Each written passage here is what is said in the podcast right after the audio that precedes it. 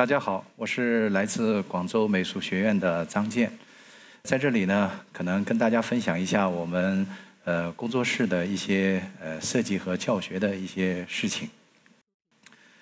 我们工作室呢，被外界呃认识呢，可能更多的呢是这个来自我们获了很多的一些奖项，同学们每年基本上都是要么是在领奖，要么是在领奖的路上。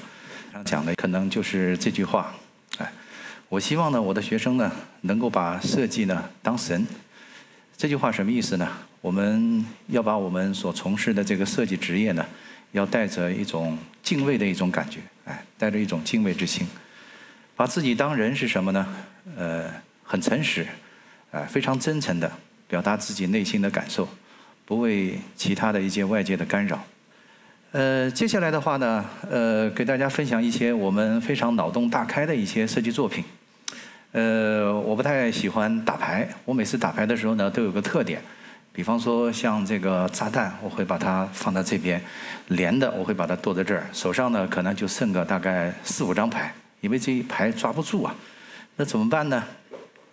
我的学生呢就做了这样的一个设计，在这个牌的上下做了两个圈，哎。这样的话就很方便了，我把这个手掏在里头就可以了。哎，这个呢是什么呢？一个洗手台前头呢有一面镜子，这面镜子呢做了一个斜角。那我们在洗手的时候呢，这面这个镜子呢，它正好呢可以照到我们的拉链的部分，那可以提醒你，哎，要把这个拉链拉上。冬天，哎，冬天，尤其在北方。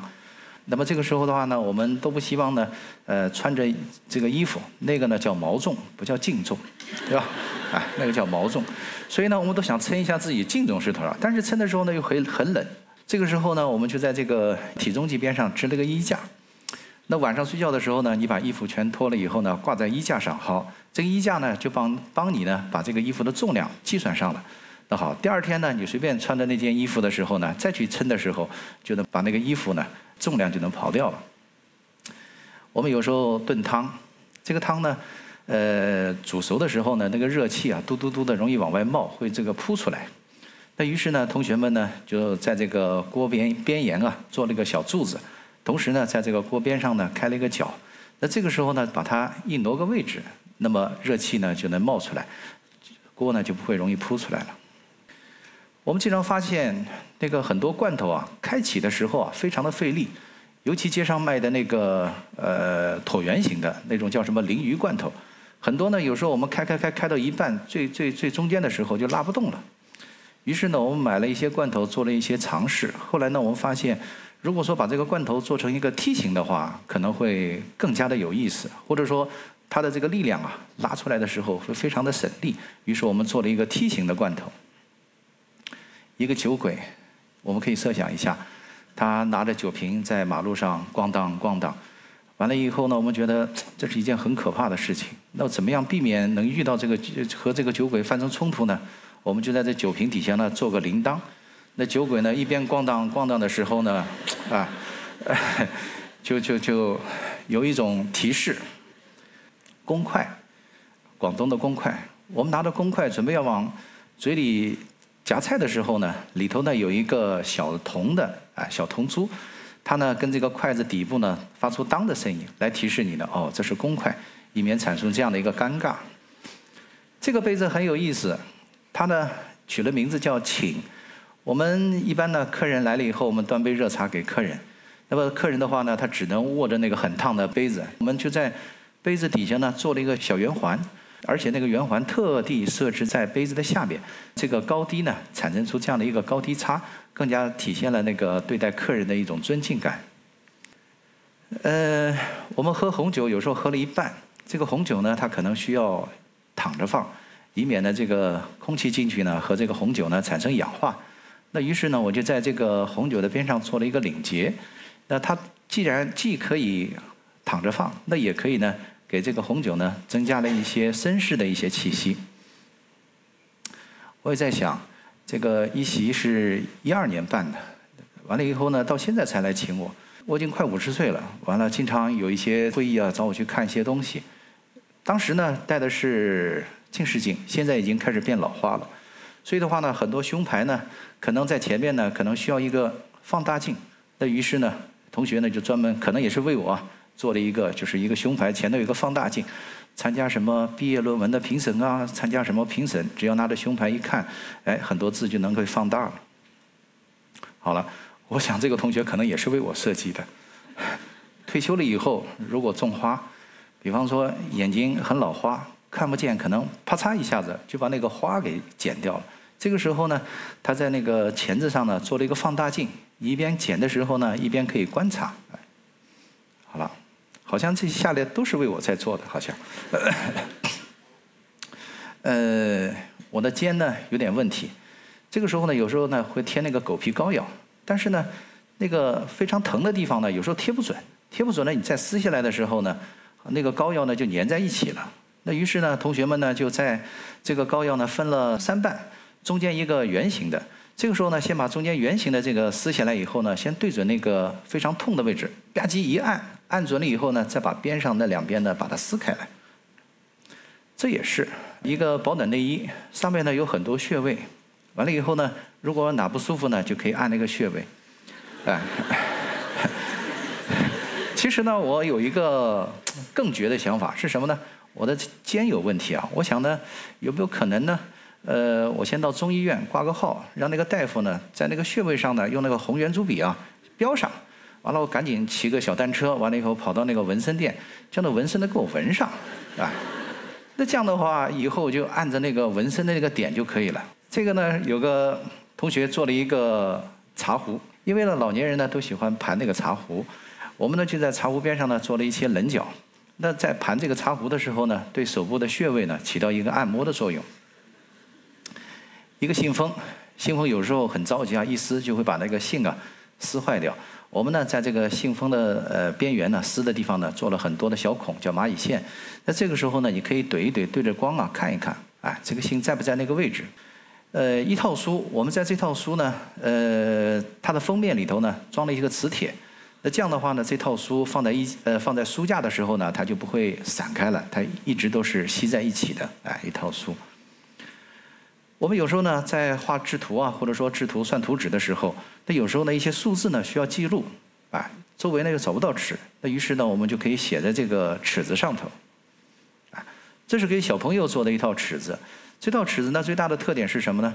呃，我们是用这个内部啊来量这个距离，它的外部呢是非常的圆润的，也就为了防止小朋友会弄伤啊，会怎么样。有一次去听音乐会，正好下大雨，呃。呃，外面的那个服务员呢，给我了一个伞套，我就把这个雨伞呢装在这个伞套里头。过了一会儿呢，里面就积水了。我在想，哎，如果里头有一条鱼该多好！哎，所以的话呢，音乐会我一直在想这个事儿。啊，回来以后呢，我就就在那个里面呢丝网印了一条小鱼。完了以后，呃，流上水以后，滴上水以后，小鱼就活了。我们打扫卫生的时候，经常会。迷到眼睛，那于是呢，一个学生呢就想，哎，那有没有可能在扫帚上呢做一个这个喇叭形的一个容器啊？这个灰啊就可以掉在里面。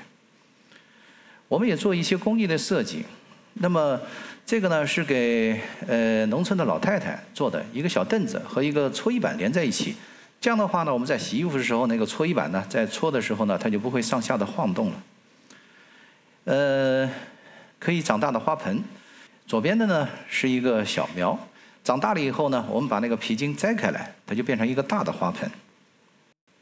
有时候我们会扛着这个单车上天桥，或者说过马路。那好了，那单车底下呢做了一个和背啊相靠的一个垫子，就非常的方便。啊，跑马拉松的选手呢，可能更多呢都会有这样的一个习惯，就是一边跑着一边喝水，但是呢，同时呢用这个水呢往头上倒。这个时候我们就会觉得，哎，有没有可能呢？这个积水的这个东西呢，它就是一个莲蓬头，哎，这个学生就表达这样的一个想法，哎。上面看的呢是我们工作室之前的一些设计作品，那么这些设计作品呢，虽然呢，呃，很脑洞大开，但是呢，嗯，都会有这样的一个现象，感觉好像都要去寻找一些创意点，但这个创意点呢，感觉每次寻找的时候都都都有点像，呃，碰运气撞大运一样的。所以说五六年前，很多同行都说我们的创意呢是属于这个拍脑袋瓜抖机灵的这么一个啊一个设计。所以呢，我们也觉得很困惑，所以我们要去寻找一个具体能够怎么样来去呃思考设计，或者说怎么样有什么样的一种设计方法，完了以后它的很多的东西能源源不断的能成为我们的一个一个取之不尽的这么一个东西。很多同学说，呃，说他已经跟生活非常的热恋了，但是也找不到这些创意，哎，所以的话真的是非常的困难的事情。我们的设计呢，可能跟其他的设计可能还不太一样。我们不太愿意去寻找这个所谓的痛点。我们认为呢，产品设计可能不存在所谓的痛点。我也经常讲，当一个设计师因为痛去在做设计，那是要达到一个怎样的一个麻木的状态？就是我都感到痛了，我再去做设计。所以的话呢，我们可能更多的是什么呢？去做一些呃没有问题的产品。我们呢，可能让它呢能够更加的不平凡。能够更加的能够跟我们大众呢能够接触，啊，来体现出我们许多的一些表达的一些情感，啊，我们希望是这样的。接下来的几张图可能会比较枯燥一点，但是呢，它是我们最近这么几年来的主要的一个设计的思路。呃，我们从人的行为和心理去探讨产品的存在的可能性。那么在这个环境当中呢？人的行为和心理呢，它体现出许许多多可供给我们去使用的一些源泉。好了，这里头呢有一个词可能真的很重要，啊，环境这个词。所以呢，我在这儿写了三遍。以往我们在讨论环境的时候，我们可能都会觉得，环境呢仅仅是一个限定。但是我们所认为的环境是什么呢？所有的能被我们所日常的一些感知和经验，都在这个环境当中所给予我们的。所以呢，它不是一个限定，是一个源泉。好了，这个时候呢，就出现了一个很常见的一个问题，就像当下的这个文创啊产品，存在了一个很值得我们去反思的一个问题，是什么样呢？你们发现没有？风景区的那个文创产品很少有在城市里头卖的，原因是什么？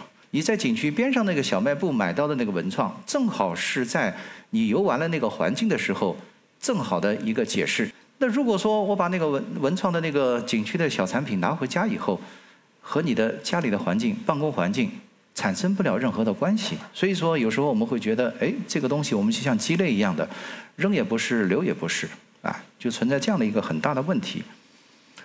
比方说，深泽之人他提出来的一个挂衣钩，如果说我们作为一个局外人啊，我们会觉得这个挂衣钩很简陋、很粗糙，往上钉钉子啊，这种感觉好像。很很很很很没意思，但是这个时候你有没有考虑过，真正的拿到这个板子和这个钉子在钉的时候的那种非常爽快的那种感觉？正如下一张图，有一个日本设计师，他做了一个碎纸机，这个碎纸机碎出来的这个纸片呢，像这个落叶一样的，哎，落得满地都是。那如果我们正常的设计师，如果说换了我，我可能呢会在这个碎纸碎纸机的下面呢会做一个小框子或者是一个小篓子，把这个纸屑呢接住。但是这个设计师呢有意的让它留在撒了满地，他的目的是什么呢？当你拿这个扫把和簸箕去扫这个落叶的时候，你才能真正的体会到秋天的那种感觉。这也就是我讲的“子非鱼，安知鱼之乐”。也就是说，你不在那个环境当中，你怎么能够感受到那个环境当中的那种快乐？啊，这就是我要讲的环境真的很重要啊。好了，环境呢里面，刚才我讲了，它产生出许许多多可供给我们利用的一些人的一种感知啊、情感啊，许许多多的一些经验。那么，对于这些情感和经验，我们如何来去利用呢？我们分了几种几种方式。第一个方式是什么呢？我们对客观的一些呃经验，还有呢人的一些呃感知呢，进行一种写生的方式，那么也包括一种修正。这个呢是二零一七年的时候，我在四川美术学院办这个工作坊的时候，呃有一些学生呢写的一些现象。第一个，一个学生呢他说他准备想做一个门店，这个门店的一角呢是翘起来的，他说这个翘起来呢里头做一个钢片，始终让它翘起来。好了，外人要进你们家门的时候呢，他看，哎，这个门店翘起来的，于是呢，他蹭一下子，蹭了以后呢，门店还是翘了，他又蹭一下，蹭一下还是翘了，再蹭一下，突然意识到，哦，这家主人要叫我把鞋蹭一蹭，于是就把那个脚也蹭一蹭了，哎，就是这样的一个意思。所以的话呢，他利用人的一个直接的，就是人的一种一种感知的心理在这边。第二个是什么呢？酸奶。有时候呢，我们打开酸奶盖，酸奶盖后面那个酸奶非常的浓，哎，我们呢有感觉好像都要去舔一舔。但是如果说在大街上或者说大庭广众去舔一舔，那种感觉心里很尴尬。那怎么样来解决这个尴尬的心理呢？那玉雪同学说：“那我就把它这个盖子做成像奥利奥一样的，就像这个电视广告一样的，对吧？舔一舔，扭一扭，舔一舔，那就顺理成章了，啊，就一点都不尴尬了，哎。呃，最右边这个呢，呃，有点搞笑，是一个很漂亮的女生提出来的。她说：‘张老师，你要诚实的回答我，说你有没有这个习惯？’我说：‘什么习惯？’她说：‘上完厕所有没有回头看看自己的大便的这个习惯？’哎，我说好像真的有。她说：‘既然有的话，那我为什么不能为为这个行为做一些设计呢？’啊，比方说，哇，它的这个色泽啊，还有干湿程度啊，对吧？我们有没有可能在马桶边缘就标上？啊，比方说你的湿气太重，哇，你的这个什么，啊，脾虚，哇，你的什么火气旺，等等等等，就按照它的颜色来标上，啊，这是一个很有意思的一个想法。同样，我们在下面的一些例子，呃，左边的，我们有时候开会的时候。这个有时候记东西记记得比较麻烦了，我们呢会把这个笔呢放在这个本子上。那于是呢，这上头有一个槽，你会觉得哇，这个笔放在上头真的非常合适。同样边上的这个波浪的这个文具盒也是这样的，我们经常有这样的习惯，它非常合适的能够把笔放在上头。一个小夜灯。它模仿了一个六七十年代时候老电视的样子，使劲拍拍一拍，它就亮了。亮了以后呢，呈现出晚上深更半夜，就是我们已经把电视已经看节目都看没了，冒出雪花的那种感觉。哎，这样的一个小夜灯。我们存钱的时候呢，希望呢能够留一些钱放在外面，放在外面干什么呢？比方说，呃，坐这个地铁啊，或者说坐公交车啊。那好了，这个作者呢就把这个。存钱罐和一个小盘子结合在一起，又可以存钱，又可以存放一些钱。有一个同学说，他小时候经常会把一些好吃的好玩的藏在碗里头。那我说，那你打算怎么做呢？他说，我准备把它做成一个存钱罐。那我又建议说什么呢？我说，你的存钱罐下面要不要放一个盘子？都说老师我不要。我说为什么呢？他说存钱可能倒不是主要的。它仅仅是一个过程。他说，最主要的是什么呢？当把钱存满的时候，把这个碗提起来，那个钱在桌子上哗洒满一桌子时候那种感觉，他觉得那种感觉才是他要表达的。我说行，就按他的来。哎，这个呢是在酒店，呃，经常会有那种一次性的沐浴露。我们呢经过一个测算以后呢，我们选选定了，就是说。如果说挤中部的话，挤在中部这个位置，可能一次性的能把那个沐浴呢都挤出来。于是呢，我们在上面做了一个凸起。我们在商场去买肥皂的时候，我们都有想闻肥皂的习惯。那好啊，你既然想闻的话，我就在肥皂盒子上开一个孔就可以了，对吧？那就叫你闻个够，对吧？你去闻嘛。那好了，有同学说。我在这个麦当劳、肯德基，我要蘸这个薯条，我希望这个薯条能这个酱能蘸多点，可以啊，我就把这个薯条酱的这个头做大一点，你就可以多蘸一点嘛，对吧？好，我们吃饼干的时候呢，我们想，哎，饼干能不能是多种口味的？我们就做了一个模块化的，边上呢配置了许许多多的口味，这个时候呢，我们会把这个不同的口味呢可以塞在饼干里头，那这个时候你可以进行挑选。同学呢，他说冬天。我们就有捂手的这么一习惯，哎，呃，拿一个杯子暖手的习惯。于是呢，他做了一个杯子造型的一个暖手宝，哎。我经常养花，花呢慢慢慢慢长大了。我们有时候在浇水的时候呢，会发现这个花长大了没办法浇，于是呢，我就在那个花盆边缘做了一个槽，我们就可以从侧面来浇花。我养了很多年花，虽然这个花呢经常死，反正就一直在不停的循环过程当中。我一直在想。我们对这个花非常的关注，那么它的根应该是什么样的？那于是呢，我就做了一个可以看到根的花盆。我们可以看到这个根啊，慢慢慢慢的在花盆的边缘啊在延展，而且同时呢，它还有个功能性，我们浇水有没有浇透，可以通过这个花盆的这个边缘的这个这个这个呃亚克力的这个玻璃窗啊，我们可以看得到。我们泡那个立顿红茶，有时候不小心呢，那个茶边上那个标签啊会落在这个杯子里头，对吧？在这个时候呢。呃，同学呢就呃用那个档案袋边上的那个小的那个像呃小帕儿一样的东西贴在这个上头。这个立顿红茶的这个标签呢就不会掉在里面了。啊，这个作品很有意思。啊，我的我规定同同学们呢说中午十二点要交作业了。好，这个同学呢大概中午十一点多吧，哎，完了到村子边上呢去，呃，买了一把那个吸管。完了以后，我们有各式各样的笔，他就在这个吸管上涂了很多的颜色。完了以后就交给我，哎，我说为什么？哎，他倒了一杯饮料，把这个吸管一弯，哎，一道彩虹出现了。来，所以呢，讲到这儿呢，我可能真的不得不讲，我们的很多作品，国内的很多的院校的一些学生啊，呃，包括一些年轻的老师，他们非常的喜欢，但是呢，他们不敢去这么做。不敢这么做的原因是什么呢？因为其他很多院校对设计作品的评判评判标准跟我们不一样，他们会觉得达不到工作量。你说这件作品它它的工作量是多少？五分钟，那该给他多少分？但是我给他的分数非常高，所以说很多院校不太愿意去尝试，或者说不太敢去尝试这样的一个事情啊。好了，刚才我讲过了，我们有几种的一个途径。那么我们第二个途径是什么呢？通过寻找事物之间的一种关联性，来去呃讨论事物跟事物之间的一种感知的一种表达。在这个时候呢，我会叫学生呢去写诗，因为写诗的话呢，可以训练呃感知的之间的一种表达。感知的表达呢，主要是呃事物和事物之间，它可能之间是没有任何关联的。所谓的关联是什么？我们对事物的理解。我们对事物的理解，于是就产生了事物和事物之间的关联。这两首诗呢，是学生们在考虑我设计方案的时候写的，写的非常的凄惨，哎，真的很凄惨，哎哎。下面有一首诗我非常的喜欢，我每次上课的时候呢，都会跟学生们把这首诗呃拿出来，呃，可能呢，我在这也念一遍，因为这里头呢，它的许多的关联性能够表达出来。顾城的《青青的野葡萄》。淡淡的小月亮，妈妈发愁了，怎么做果酱？我说别加糖，在早晨的篱笆上有一枚甜甜的红太阳。这首诗很过瘾的地方是什么呢？我们认为太阳是暖暖的，那么诗人认为呢，太阳是甜甜的。那甜甜的，你总有理据吧？那理据是什么呢？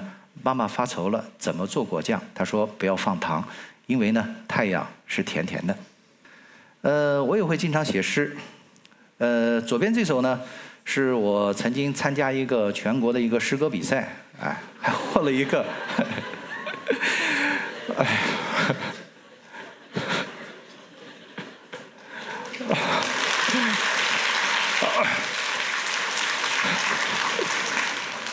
这是真事儿，这是真事儿，获了一个二等奖。但是呢，我是化名的。化名的，大家谁都不知道，但是这次讲座以后可能就知道了啊。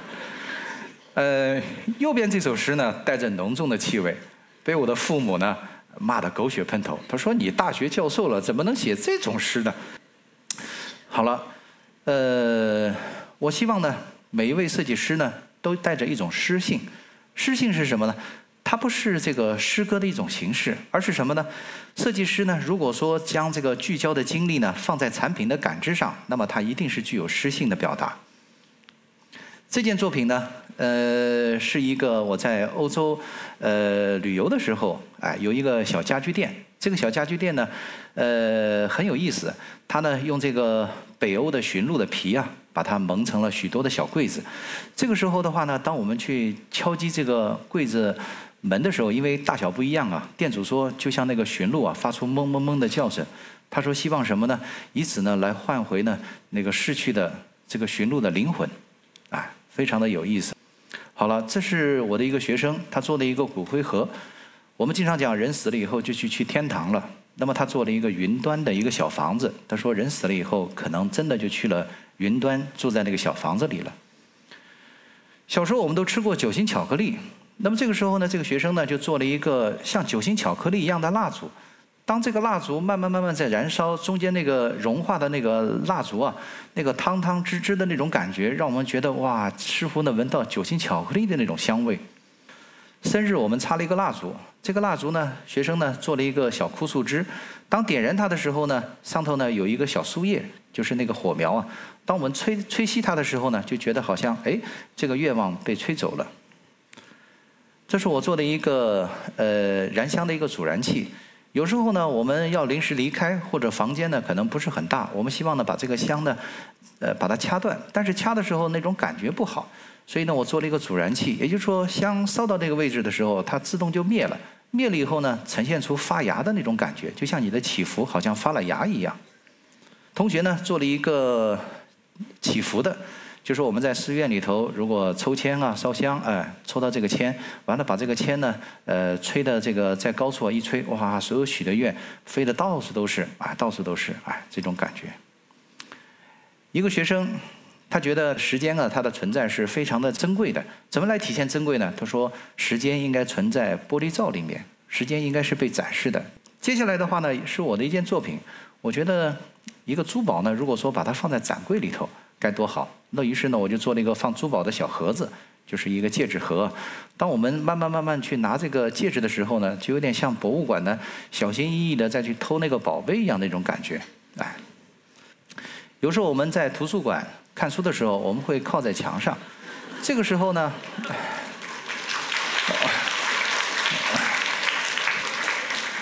这个学生非常浪漫。他说：“既然我们有靠在墙上的这个习惯，那有没有可能我们在墙上做一排枕头，就像我们躺在床上一样的那样的惬意？”哎，一个橡皮在使用了一段时候，变成一个鹅卵石的样子的时候，它就变成了一个雨花石。因为呢，在制作的时候呢，这种颜色呢就是分层。把它加工在一起的，磨损的时候就呈现出不同样子的雨花石造型。转笔刀的穴子啊，我们认为它是垃圾，或者说是要被扔掉的，它不是很美。那有没有可能让它变得很美？我们把这个小碗呈现出一碗的这个转笔穴，这个非常清晰，对吧？一个项圈，我们把它做成一个起伏的，哎，双手合十的起伏的这样的一个造型。有一个女生。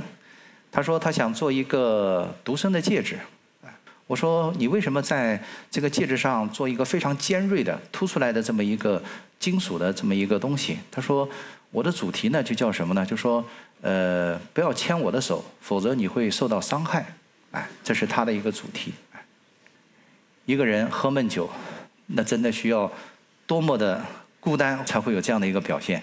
哎，喝的酒的时候没人说话。只能跟着瓶子在说话，哎，这是这件作品。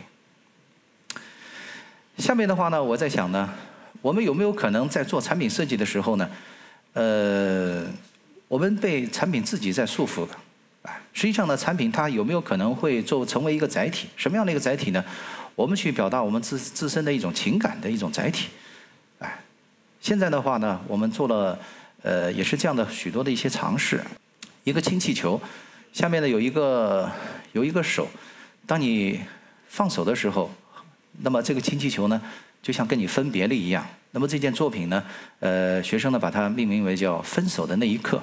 哎，这件作品很有意思，是我们今年的毕业设计。他用真皮啊，学生用真皮做了一个存钱罐。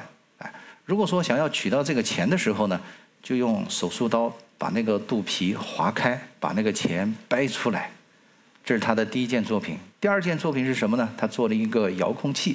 这个遥控器呢，它模仿什么呢？这按的时候呢，就像我们在挤自己的青春痘那个那那种感觉。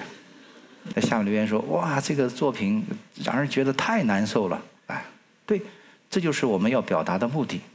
因为作为设计来讲，它不一定光表达一种快乐，表达一种诙谐。它可能更多的表达各式各样的情绪。我们判断设计的成功与否的主要的标准是这种情绪是否能被你感知到了，或者说是否能够很成功的被传递到了啊。一个学生对面条做了各式各样的一个解释。呃，左边的做了一个披萨，披萨的造型；右边的呢，做了像东那像那个北方的那个麻花的那种感觉。哎。还有呢，做了很多的小球，哎，比方说我可以吃几个小球，比方说问他，哎，我今天吃几个小球的面面条，哎，颜色呢是呃就是胡萝卜汁、青菜汁，还有紫色的就是那个番薯的那个那个汁，哎，还有呢，我们称之为一碗面，他呢就把这个面条做的就一个小碗，你要吃一碗面，好，我就给你煮一碗面，哎。呃，右边那个我们在煮面的时候呢，里头可以放一些什么卤菜啊，放一些什么东西。这是我的一件作品，我们小区里面的一个花园的空地上，哎，单独长出来一个小树，哎，我觉得我想去关注它一下，那怎么能体现出我去关注它了呢？于是我就给它做了一个花盆儿，两个可以合在一起，我就插在这边，对这个小树苗没有进行任何的一个改变，那么感觉就是它已经被我关注了。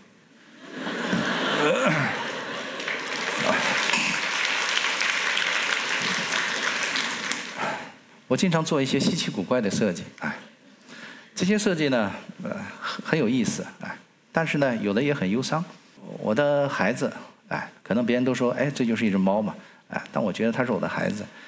呃，二零零零年到二零一八年，哎，那么十八岁，去年的时候离开我了，哎，很老了。